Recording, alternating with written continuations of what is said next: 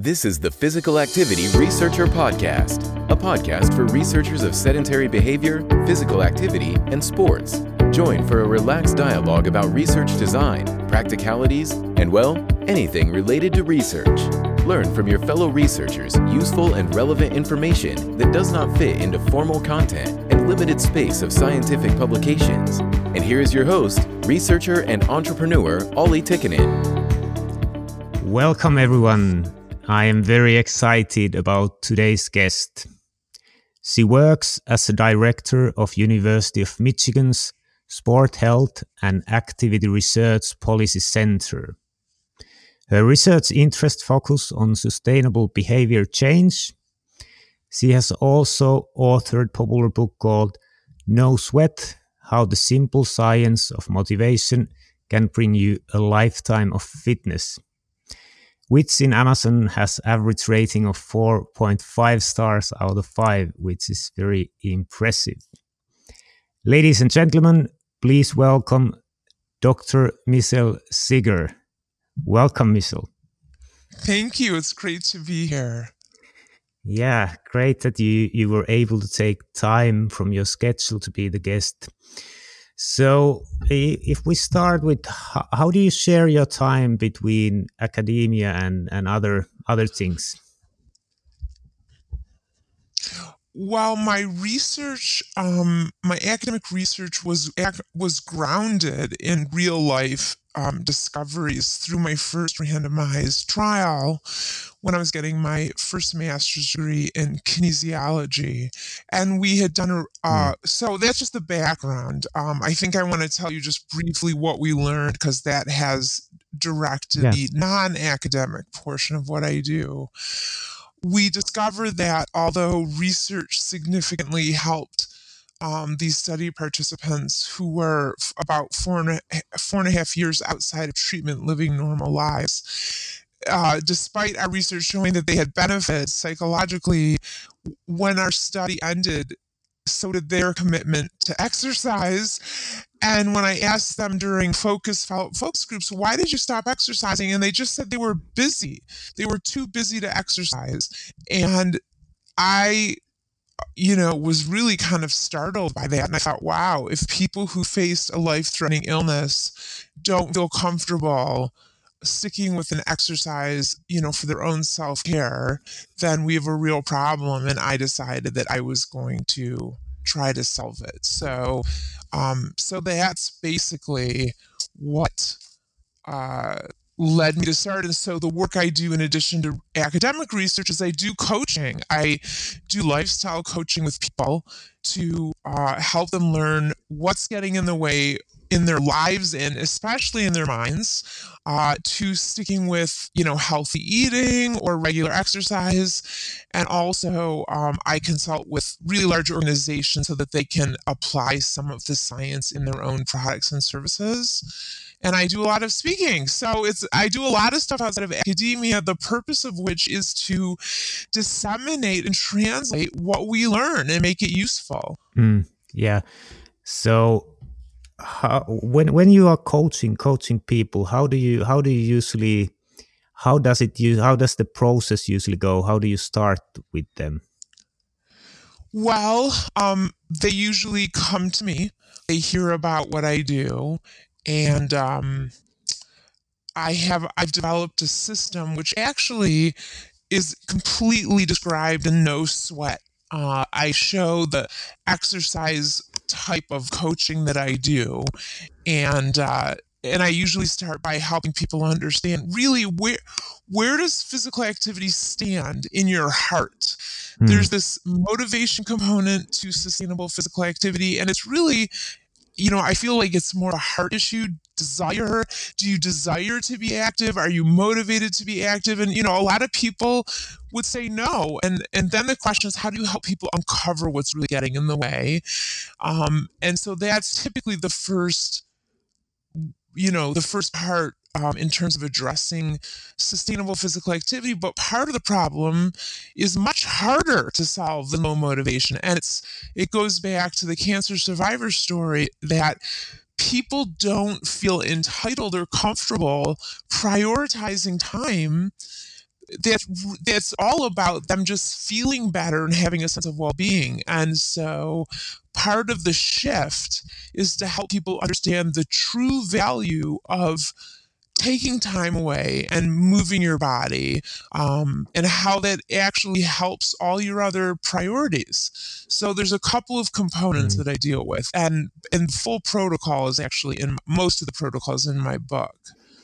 Yeah yeah. So you said that quite many people don't have the desire to move or they don't have the motivation. So how do you how do you get them the motivation to actually move well a key part of what you just asked is how do I get them the motivation?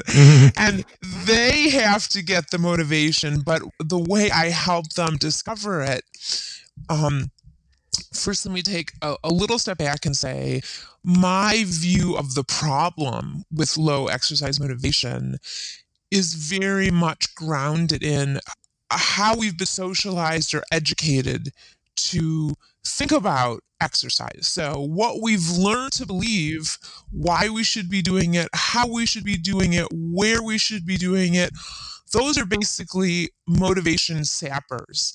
And so mm. it's helping people understand that really society has been given a formula for exercise that doesn't work for most people. So it's not people's fault. And so helping them understand that and then helping them uncover how are they exercising um, in ways that don't feel good? What rules are there about exercise that they believe that actually are true that are getting them to have experiences that feel bad, if not punishing, not tolerable. And then finally, after you know, I help people uncover those things, then the question is, well, what do you like? What would feel good? If there were no rules, what would you do if if you knew that you would feel better in your mind body and spirit for moving if you believed that what type of physical activity would deliver those important experiences. So hmm. that's, you know, in a nutshell, what I do. Yeah, yeah. And what kind of things usually come up when there's no rules? What kind of things people say that they like? Well, a lot of people really like walking outside. Um, uh, although, as you mentioned, maybe November in Finland might not be the most uplifting place, but um, I'm I'm in Michigan and there's a lot of snow already, and it's very gray. So um, it's not dark, but it's very gray. So, but even being outside, you know, I, I think the research is starting to really show that there are some true mood benefits from just being outside and looking at the trees, whether they're covered with snow or not.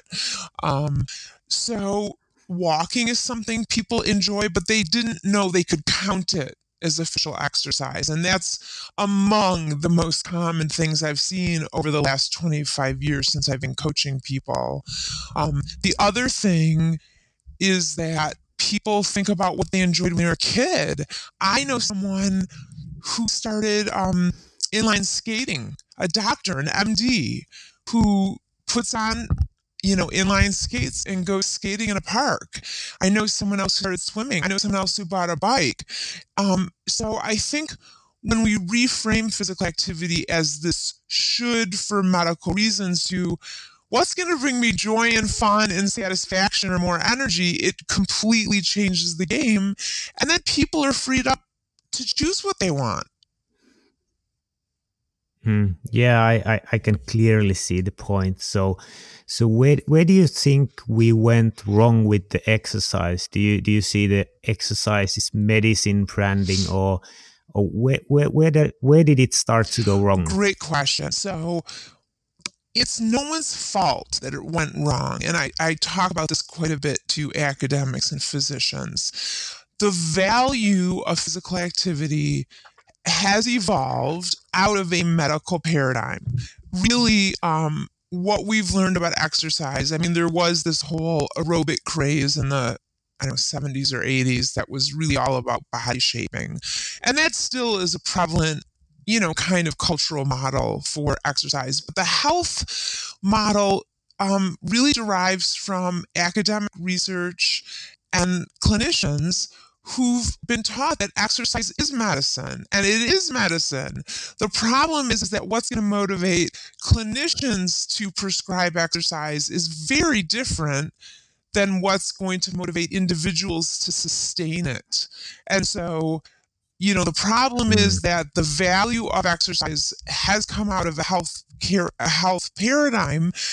And while it, it may motivate clinicians, and again, a lot of clinicians still don't prescribe exercise so even for that it's not super it's not super successful but for but for individuals while they think in an ideal world exercising for health is actually going to motivate them and a good reason to do it.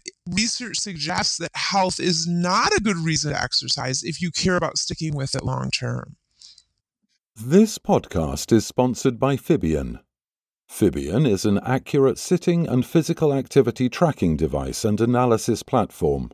It is a great tool for projects that aim for behavior change in sedentary behavior and incidental physical activity. Fibion provides easy to understand PDF and web browser reports for participants. Other features include comparisons to recommendations, linking results to health risks, achievement cards, and interactive goal setting tool. In addition, Fibion provides an API that allows for easy integration to other systems and applications. Learn more about Fibion at fibion.com/research. Fibion, from researchers to researchers. So, how, how do you see how the exercise should be branded, or should we even call it exercise, or should it be just movement or some some other word but how, how should it be branded?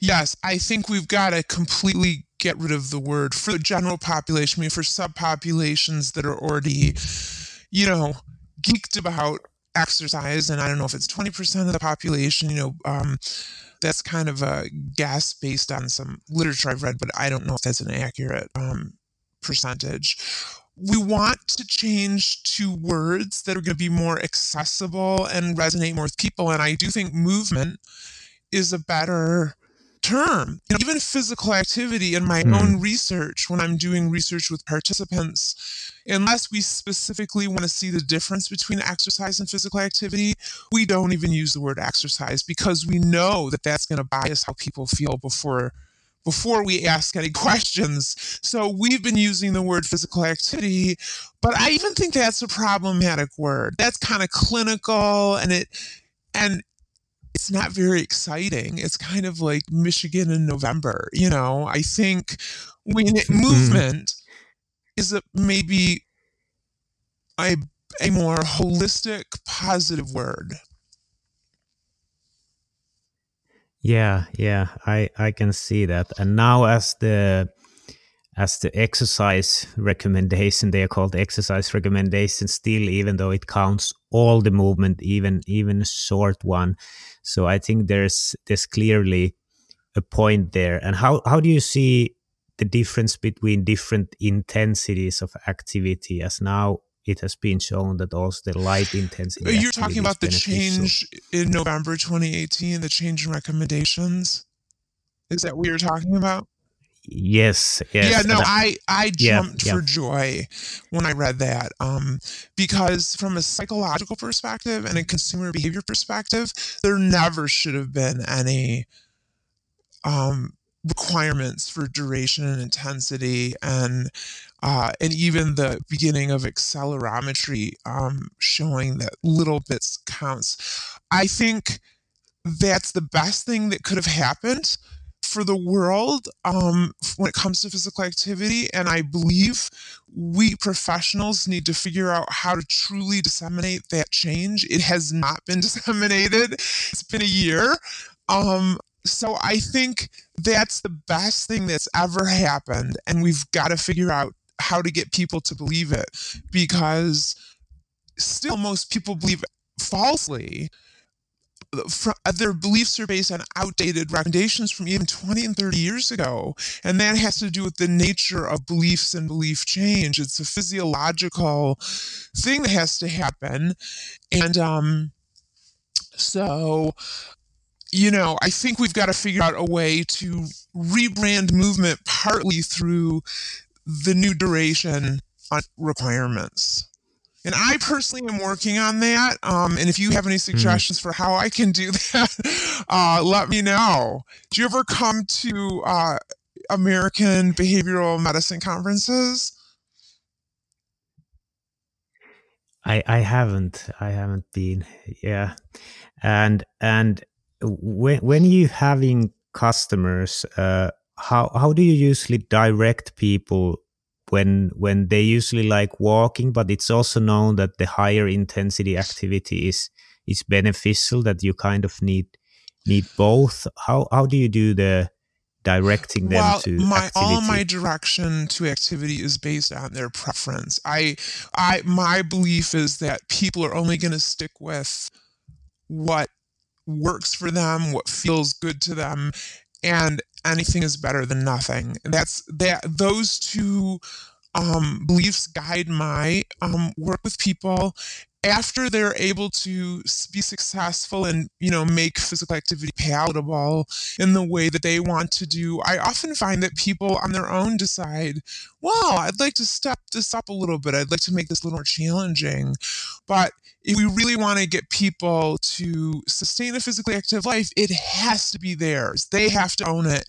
They have to decide how they do it. So, gold standard, you know, ideal health benefits, I think, you know, theory doesn't make it in reality. And I think we've got to just get away from that notion that people should be doing it at a certain intensity. Mm. And how, how do you see like is there some normal pattern of progression that people start with the activity they like, usually with the lighter intensity, and then how how active do they do they get? And do they are they able also to change their diet? Is there some so, pattern you have noticed with, I with your customers? there is no pattern i can call upon. I can tell you that once people do what i call converting a chore to a gift um, so that they feel a desire instead of a dread of being active. They are empowered, empowered and excited for for this change in relationship.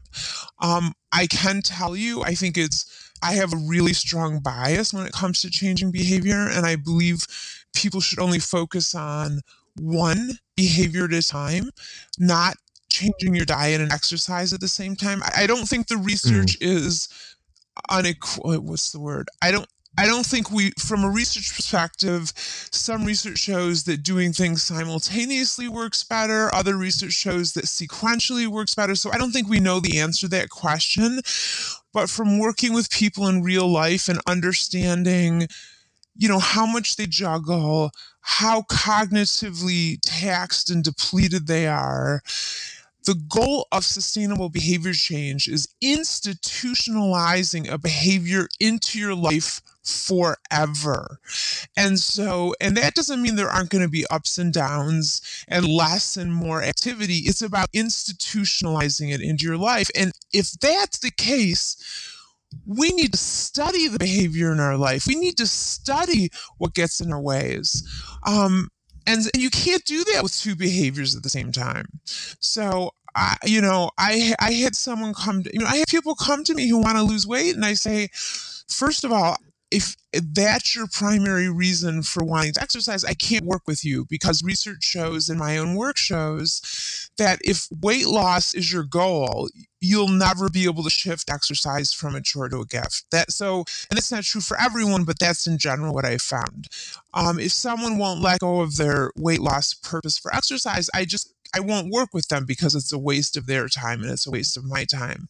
Now, I have had people, you know, who wanted to lose weight and they say, okay, Michelle, I'll give you the benefit of the doubt. I'm going to push pause on my desire to lose weight, and I'm going to work with you on exercise. And, you know, it's it's pretty easy to shift exercise from a chore to a mm-hmm. gift. And again, I show people how to do that in my book. It's very simple. And I've had people come back to me 20 years later and say, you know, Michelle, I finally decided I did want to lose weight. And I started working on my diet, like I joined Weight Watchers. And what these people tell me is because they had already figured the exercise component out, that changing their diet was almost what you know their colleagues in the program their their peers were so envious that they had already figured this out for exercise. And so they had basically half the amount of work to do because they weren't struggling with physical activity. In fact the principles they learned about changing their relationship with physical activity with me on their own they applied to changing their relationship with eating. So um you know again the other thing I think is important is that when people conflate exercise and physical activity, um, because of an, a focus and a you know on weight and obesity, again, it's you know if you want to lose weight, it's really eat, how you eat, what you eat is going to determine that. It's not physical activity. Mm. I think the research is pretty clear,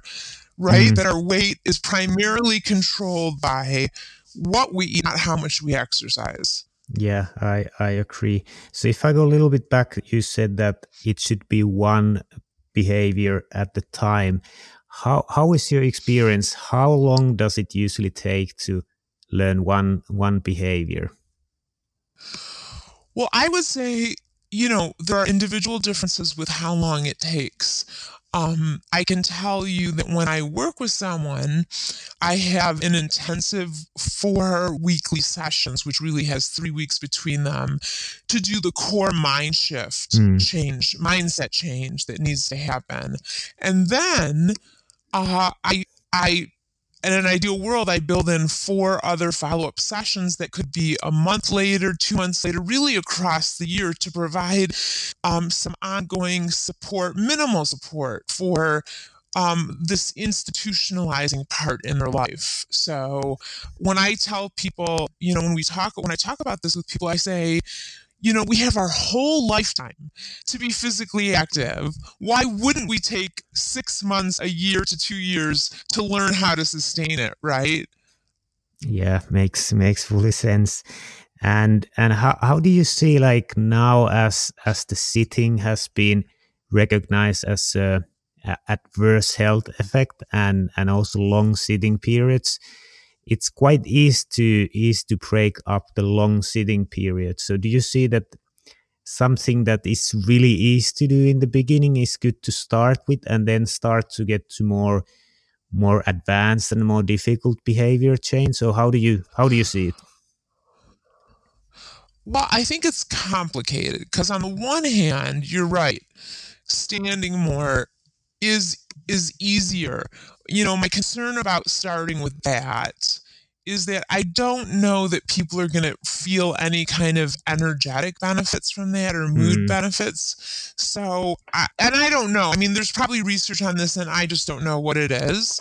Um, but again, you want to create desire to move, and that's where if you do something like um, walking for five or ten minutes, I do think people are going to get some immediate positive feedback but from standing more, I just don't know that they're going to get it. You know what I mean? And and then I would be concerned that eventually it would become a meh, and then people you know would kind of be demotivated again from regular activity but you know i think that's a great research study that mm, someone should I, do I, I fully see the point and how do you see i, I was I, I had a guest uh, emmanuel stamatakis in in a previous podcast and he was telling about this HIIPA, high intensity incidental physical activity that you do something even for just some some 20 seconds during your day with higher intensity. Yes. what's your take on that? Yes. Um you know i think it's good. I think as long as you're not going to hurt yourself as long as it's palatable you know i have to you know say that i'm I've I used to run mm. and then I had to stop running because of knee stuff and I walk mostly but I'm I'm kind of um I'm trying to implement a little couple minutes of high intensity just because it feels like it's probably good for my bones. Um, mm. Probably good to get my heart rate up a little bit. But again, I'm choosing autonomously to do that, and I'm not doing it in a way that hopefully I'm going to hurt myself. So I think the other, I think the only problem with the high intensity stuff is that it's very easy for people to hurt themselves. And so, you know, 30 seconds is one thing. Um, five minutes is another. So I, I, I think we just need to be careful that people understand that maybe taking baby steps, like 20 seconds, like there's nothing wrong with that. Mm-hmm. When it comes to exercise, people have come to believe, and it's not their fault, it's the way we've taught them, more is always better. More time, more intensity. And I think that is also both a recipe for injuries as well as a recipe for feeling like you don't have time to do it. Mm. This podcast is sponsored by Fibion. Fibion is an accurate sitting and physical activity tracking device and analysis platform. It is a great tool for projects that aim for behavior change in sedentary behavior and incidental physical activity.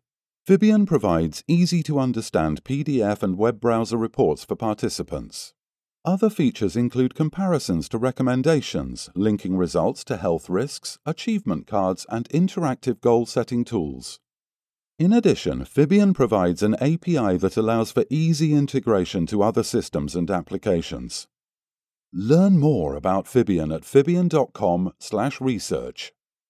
Fibion, from researchers to researchers. And and then if I go to the process of writing a popular book, how how was the process? How did you like it write the popular book based on your scientific findings? Oh, it was great fun. It was really fun. And, you know, I was in a bit of a dis- different situation when it came to writing my book because, oh, sorry, there's something. I just had a, a, a noise with my computer because, no problem. you know, the the book was based on what I'd been doing for 25 years and what I'd been writing about academically, the presentations I was giving to large companies, the, the the work I was doing. So I had I already had an organization. I already knew the science that I used and I updated it. I already knew the method. So it it it made it much easier i think. I'm currently i can't talk about what it is but i'm i've spent the la- i've spent time over the last year developing um, a new book proposal on it on a topic that i haven't really that it's not that familiar to me. And it has been I haven't even written the book. and this process of figuring out organization, what are the main points, it's really been a lot more laborious. So um, I think my first book is might go down as the easiest book to write for me anyway. Yeah, yeah, I can see that. And and you said also that you're doing quite a bit of keynote speaking. I think many of our listeners would probably like to do that, but how much of marketing and other work it took to actually start getting invitations to to speak Sure. Well, I had a mentor in the 90s who said to me, exposure, exposure, exposure.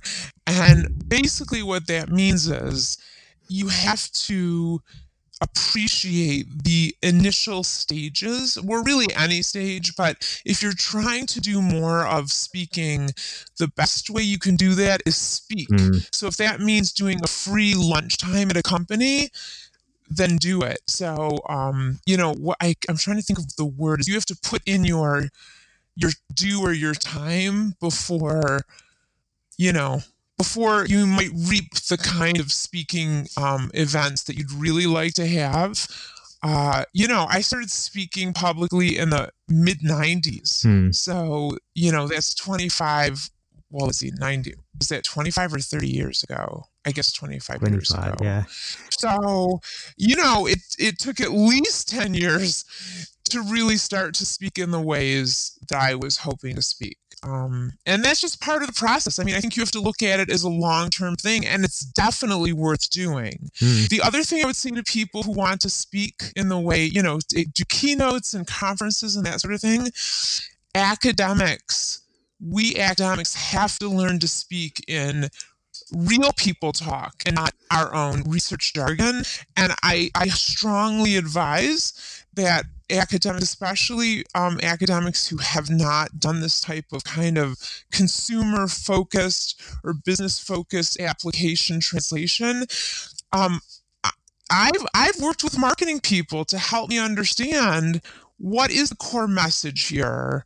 What are images that can help me relay this? And uh, you know that's been I think part of the reason my work is so um, has been so uh, easy to adopt is because I do work with marketing people, you know, and even, an, you know, mm. you could spend an hour and, you know, it's not that it doesn't cost anything, but if you spend an hour or two to pay someone to help you identify, these are your core concepts and, and that is definitely worth that investment if you want to figure out how to disseminate your work more widely.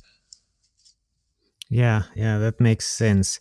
So, what would be your top tips for doing the real people talk if if people are not hiring a marketing specialist? What would you say? Uh, you know, I think I I guess what I would do if they're not going to hire if you know what I would do is I would take index cards or big sticky notes and I would put them on a wall and um I, big words, almost like qualitative coding, where you're looking at your work and you're picking out themes that you think are the most important and most interesting. And I would want them to be in a place where I could shuffle them and reorder them. That's why sticky notes on a desk or on a wall or index cards and I would want to see kind of how they, you know, come together in a story. And then I would want me asking friends or colleagues, not co- colleagues, least of all, friends, family, you know, do the words that you think are most important is that the is that word compelling? Um, what words mm. might be better? So basically, doing your own type of qualitative analysis of what your story is and how to say it in the most compelling way and get input from people that don't cost money. Hmm.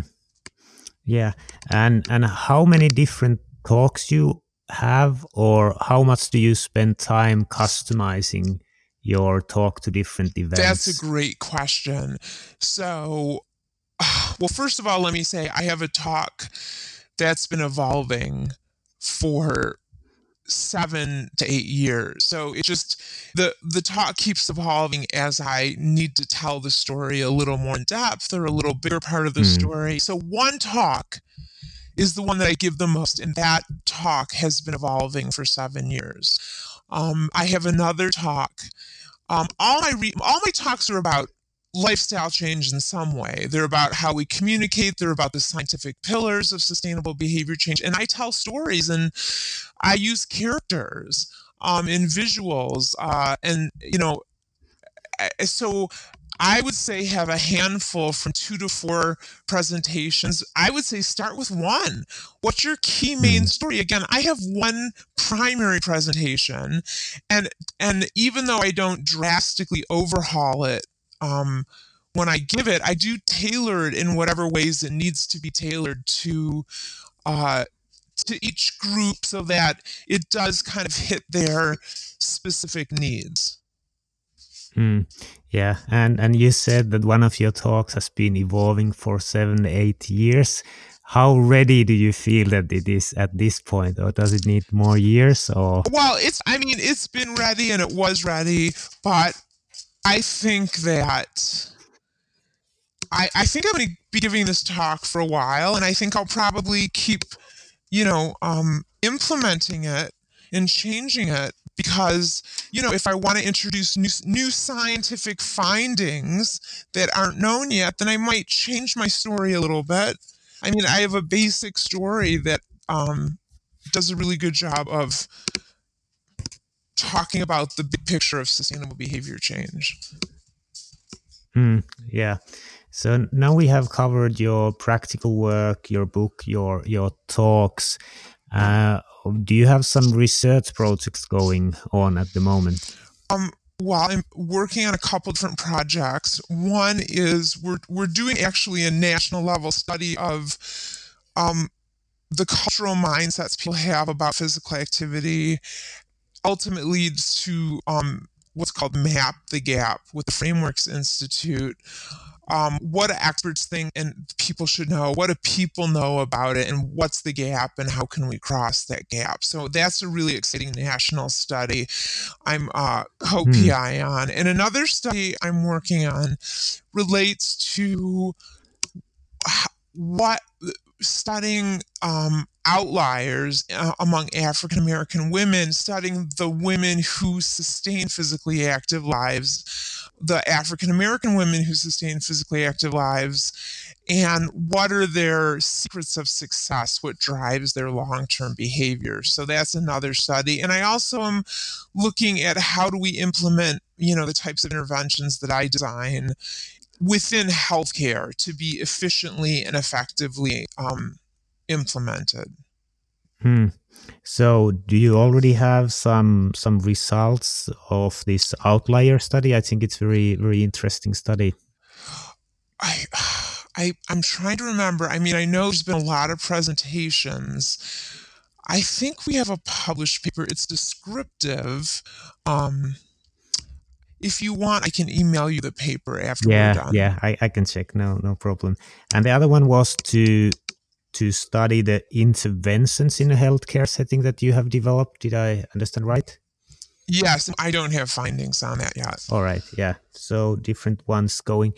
And then if I ask kind of more generally, what do you feel that is most uh, interesting things in the field at the moment the other others are doing? Well, I think the ability to study um, implicit processes along with explicit processes is really interesting. I think, you know, trying to understand if someone has an external attitude and belief, but there's internally there's different affect or uh, cognitions that are thwarting that. I think that's really interesting. I think the neuroscience of health communication research is really interesting. So I, I think I would think about those two things as the most interesting thing that's going on. Yeah, yeah yeah, I, I, think it has been very, very interesting discussions about your your practical work and academic work. Uh, yeah, thank you for taking up the time for being a guest in this podcast. Well, thank you for your interest in my work. It was a pleasure to meet you, and I hope we can stay in touch in the future.